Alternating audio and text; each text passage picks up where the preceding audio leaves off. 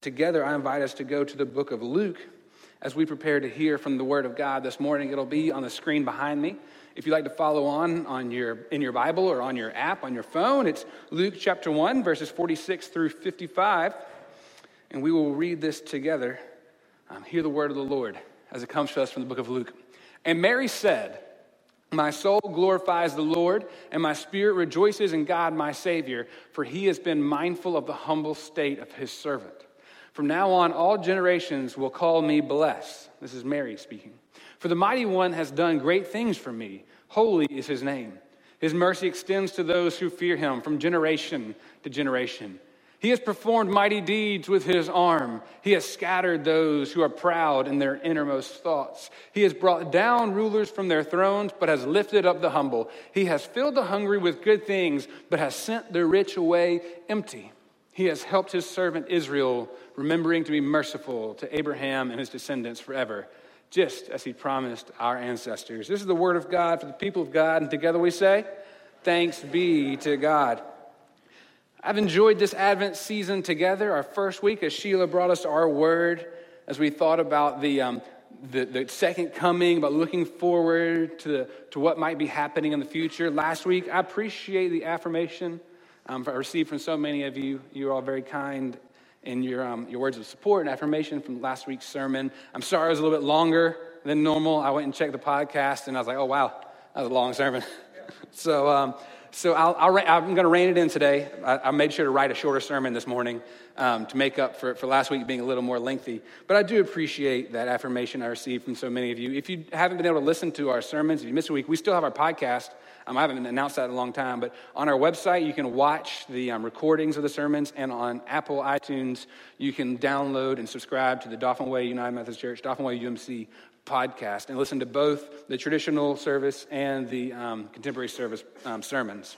But today, before I begin my sermon, and I actually think, you know, I actually begin my sermon after I pray. So I just talk for a second and then I pray and then the sermon starts. So I like to set the scene a little bit before we actually get into the heart of the text, before we start getting into the sermon. I, I would like to imagine if you were in first century Israel, all right? Go there with me. And your entire life, you've heard nothing but stories, and you've read stories of how great your nation used to be, about how you were a nation that conquered other nations, and about how your nation had great wealth and power. But all you've ever known your entire life was subjugation and foreign rule by the Roman government. The heroes of your nation are a distant past, their memory. And those whom the government has appointed to be your leaders of the Jewish people, of the Israelites, they are corrupt, they are wealthy, and they take money from the poorest of people. They are bolstered up by priests and religious leaders who inappropriately use scripture to support their social and political beliefs. Because it is those social and political beliefs that keep society in the order that they wanted in, the ruling powers. Imagine you're just a regular person during this time, but amongst you and your friends, there's constant seeds of discord being sown. There's murmuring in the, um, in the back rooms, in the houses, of thinking about how are we going to change things? Like there's a collective wish for things to be different, to overthrow the political structure, but you're just waiting for someone to make the first move so you can join in the revolution. Well, friends, that is the world in which the Gospels are written. If you were in the first, if you were in the first century and you were a Jewish person, your world was on the brink of chaos, waiting for a spark. And this morning, I would like to preach from the subject igniting the revolution. Igniting the revolution. Will you pray with me? Lord, may the words of my mouth and the meditations of all of our hearts be acceptable in your sight. O Lord, our strength and our Redeemer. We thank you for your word. May it always be a lamp unto our path and a light unto our feet. In the name of the Father, Son, and the Holy Spirit, we pray. And all God's people said, Amen. Hey, that's pretty good. We're getting better each week. Everybody's getting a little more enthusiastic. I'm just saying. When we think of revolutions, we think of a lot of different great people that come to mind, right? Like George Washington, leader of the colonists and the first president of the United States of America, the proud of Mount Vernon, a model of a modern major general. Say that five times fast. Good luck. He, he led the army through blistering winters and against great financial odds, and he was doubted and ridiculed at times, but he was a revolutionary that believed in his cause and he triumphed. He triumphed, and he's somebody we think of. That man was a revolutionary. Or William Wallace. Have you ever seen the movie Braveheart? Every guy in here is like, yeah, Braveheart. Such a great movie. I want to hang out and watch Braveheart. Well, William Wallace was the leader of the Scots. The, uh, they were oppressed by the English people, and, and he was just this common man who was raised up to, to say, you know, things are not right. I want things to be different. And he was a revolutionary. And, and when you think of William Wallace and revolution, you think of like the epic battle scenes, and he's painted with this blue face, and there's the inspirational music, and there's the battle montage, and that's a revolution, right? Throughout history, there's Joan of Arc and Napoleon for the French Revolution. And mostly, most people know the French Revolution more through the play Les Mis, though, than they might their actual French history. But we think of, you know, do you hear the people sing, singing the songs of angry men? Like, we want this revolution to happen. But there's other types of revolutionaries, too, throughout history. Martin Luther led the Reformation, a revolution against the Catholic Church for reform that ended up starting Protestantism. Gandhi argued for peaceful forms of protest, and he was a great revolutionary. Rosa Parks refused to give up her seat on a bus in downtown Montgomery, where I've spent my past 10 years. And what's funny about a lot of those, most of those revolutions I mentioned were like hundreds of years ago. The Montgomery bus boycotts were only 62 years ago. It's only been in the past 52 years that the Voting Rights Act was passed. And if you think about it, historically, that's pretty crazy. There's only been 52 years that African Americans have had equal rights in our country. That revolution was pretty recently. I, you know, I'm a 20 something, so I think anything beyond 30 years happened in like ancient history. So uh, it's sorry for anybody over 30, but uh, it, it's uh, it's still it's so surprising. Like 52 years though is really not that long. A lot of people over 50, like yeah, it's not that long. I mention all these examples to show that revolutionaries that typically have like big personalities or their personas are really blown up after the fact, after the revolution, right? But you know who doesn't get credit for being a revolutionary? Who is not often thought of as inciting revolution, but rather as a passive participant in a cosmic reordering? Mary. When we think of revolutionary, we don't typically think Mary, the mother of Jesus. And we think Mary, the mother of Jesus, we don't typically think revolutionary. But make no, make, make no mistake, my friends. Luke's gospel, as well as our own faith tradition, affirms that Mary's role in this divine activity of the first century in Israel was not passive, but was in fact deeply participatory. Like, did you hear the contempt in her song in the verses we just read? There's fire there. We often read these as being like a song of praise. In our tradition, we call this group of texts the Magnificat or Mary's song. And this text comes during this time of Advent and is normally reserved for the fourth week of Advent almost every year. Um, but because the fourth week of Advent and Christmas Eve are on the same Sunday next week, the lectionary lets us you know, have a little wiggle room with that. And I did not want to only talk about the Nativity next week and, be, and miss out on the Magnificat and Mary's song because it's so powerful. When we sit with this text as it is, as it was written, you'll see that there's great power in her words. In the, in the Christian tradition, Mary is referred to as Theotokos. I'm teaching you Greek this morning, right? You're all leaving your Greek scholars. Theotokos. Theo meaning God, tokos to bear, so she's the God bearer. We know that Mary was the bearer of Jesus Christ, and Jesus Christ was the Son of God. The tradition of our church has long praised Mary as a gentle teenage girl who had tremendous bravery in bearing a child out of wedlock. We often talk about this young woman. She was so sweet and she wrapped Jesus in cloth, and we have this really kind of dainty picture of who Mary was. But this song of Mary is anything but sweet and gentle. Just listen to the vociferous nature of her words. Listen, he has performed mighty deeds with his arm. He has scattered those who are proud in their innermost thoughts. He has brought down rulers from their thrones, but has lifted up the humble. He has filled the hungry with good things and sent the rich away empty. He has helped the servant Israel, remembering to be merciful to the people of Abraham's ancestors. These don't sound like words of some dainty handmaid. They sound like the rallying cry of a revolution. I mean, do you remember like the crescendo of the original Independence Day movie when he's like, We will not go quietly into the night. We will vanquish without a fight. We will live on. We will survive. I kind of feel like that's how we're supposed to read these verses. Maybe not with the aliens and such, but it's supposed to have that same sentiment. It's supposed to just like have us welling up like, man, something awesome's about to happen. We should get pumped because we're going to be leading this revolution. Mary's words in Luke aren't meant to be gentle. They're not just some sweet song of praise like, Yay, God's so great, God's so good, let us thank Him for our food. I think the reason why we miss that when we read this is because it sounds like she's referring to things that have already happened to her. But when in fact, if you read that first part again, it says, you know, they will call me blessed. They will say I am blessed. And then she says, and these are the reasons, this is what they will say when they say I am blessed. So she speaks in past tense, but she's talking about something future oriented. And so we kind of miss that when we read this.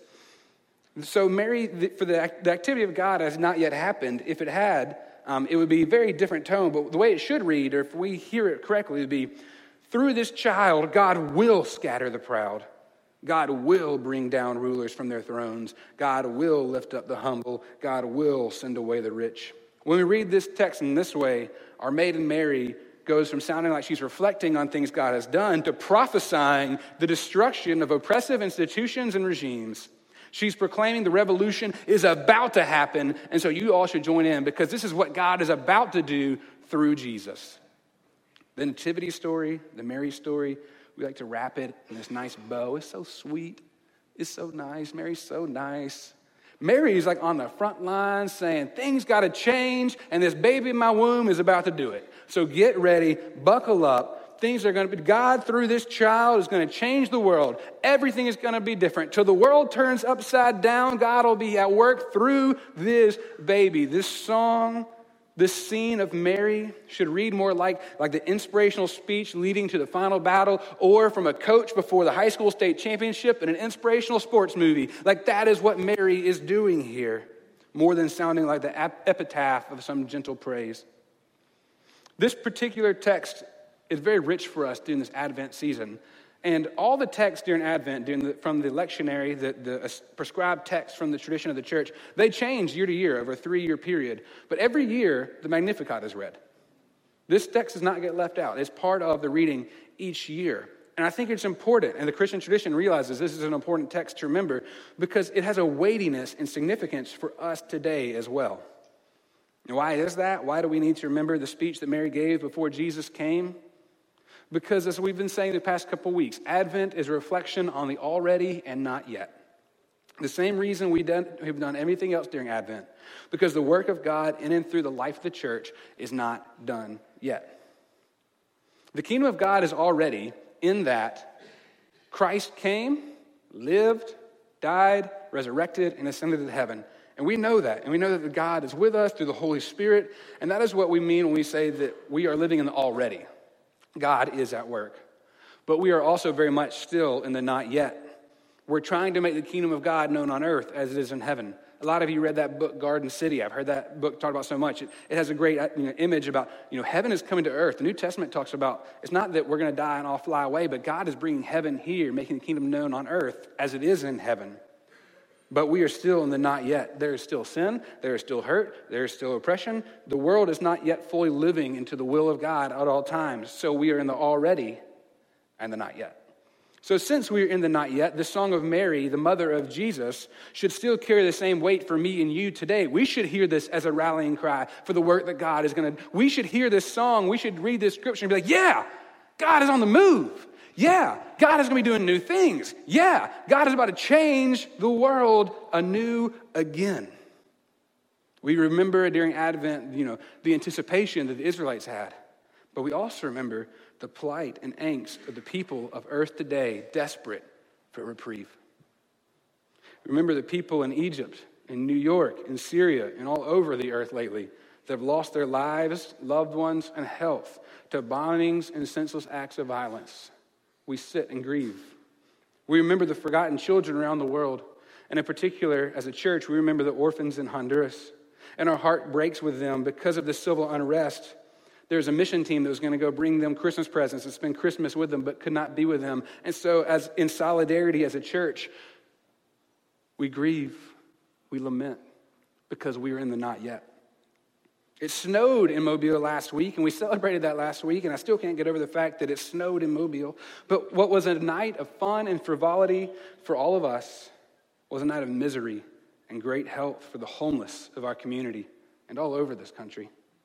On this fifth anniversary of the Sandy, Sandy Hook tragedy, the mothers, fathers, sisters, brothers, grandparents, uncles, aunts, friends who lost babies, children, on the worst day of their lives And on the worst day of our country's history, we remember them and recognize that we are in the not yet. Jesus came, lived, died, resurrected, and ascended into heaven, but we are still very much a part of the kingdom work going on. And so we too should hear the Song of Mary, not simply as a reflection on what God just did, but also what God is doing and what God is going to do. It should be a rallying cry for us. We should hear that and say, I want to be a part of that because we believe in Jesus and we believe that we should proclaim the gospel but if we want to read the rest of the New Testament appropriately, we also see that heaven is coming to earth. And it came originally in the form of a baby. And now that kingdom work is not just being known by the person of Jesus in human form, but known in and through the church, in and through me and you.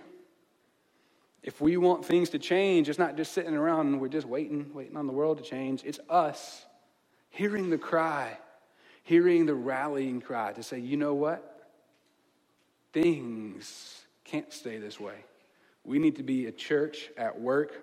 We need to be a people at work. And so, if you had something stirring in your heart recently, maybe there's just been a little vibe going on in your soul, and you're saying, you know what, I feel like I should do a little bit more. I feel like I should be doing something. Maybe I'm doing nothing. I feel like I should be serving. Or maybe I'm not giving. I feel like I should be giving. Or maybe I've been doing some things, but I really should be doing more or in different areas.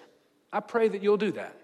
That you'll take that stirring of the Holy Spirit in your life seriously that you'll volunteer with Family Promise or other homeless ministries in our church. If you've been thinking about giving more, I pray that you pray about that as a family and do that. And if you want to be a part of ministry that you give to, I pray that you do that too. That you say, How can I plug in? How can I serve? How can I be part of God's work in the world? Volunteer with Joy for Johnny, Meals on Wheels, the Honduras Mission, or countless other great support groups and compassion ministries our church does. If you want to make a difference in the lives of other people, tell Tim or Wanda that you want to volunteer and help with children's ministry or youth ministry. If you want to teach or lead a Bible study because God's put that on your heart, that is kingdom work. These things we talk about as a church as saying, oh, that's just church programming, that's just something I gotta do. That is making the kingdom known on earth as it is in heaven. Sometimes it feels, oh, I just got another thing. I've got to do another thing. But when we hear Mary's rallying cry, immediately like, well, yeah, let's go change the world. We have very practical ways of doing that in and through the life of the local church. And if we all do our part, this world will change. I believe that. If we all say, God, I want to serve you faithfully and put you and your mission of this bringing kingdom of heaven known down to earth, I want to put that first, this world will be different. The world will be turned upside down when the church acts like the church. And so, in this Advent season, I believe, friends, I truly believe that God will continue scattering the proud, like Mary said. God will continue bring the rulers down from their thrones of oppression and corruption those who are not leading in the way that they should. I believe that God will continue to lift up the humble and will continue to send the rich away empty if they hoard what they have for themselves. The first time it happened, it came and in through this baby. The next week, we're going to celebrate. But from then on, it's me and it's you. If we want things to be different, then let's hear that rallying cry. Let's feel the inspiration. Let's join the revolution. I pray that we all answer God's heart, calls on our hearts and our minds to make the kingdom of God known on earth as it is in heaven. Will you pray with me? God, we thank you that you are at work in our lives and that you are inspiring us and that you are calling us and that you are moving in ways that are just mighty. We ask now that you stir in our hearts the, the practical ways that you want us to serve that you stir in our hearts how it is that you want us to be a part of this kingdom work, what it is you're calling us to do, who you are calling us to be. We are thankful in this Advent season we get to be a church gathered together and celebrate. That we get to look forward to Christmas, that we get to reflect in this Advent season. And we give you thanks. And we ask that you let this stirring that happens in our hearts during this hour of worship continue each and every day of our lives. Convict us on Monday, convict us on Tuesday, on Wednesday, Thursday, Friday, Saturday. God, continue moving in our hearts that we experience you anew each and every morning. You are our God, and we are your people. It's in the name of the Father, Son, and Holy Spirit we pray. Amen.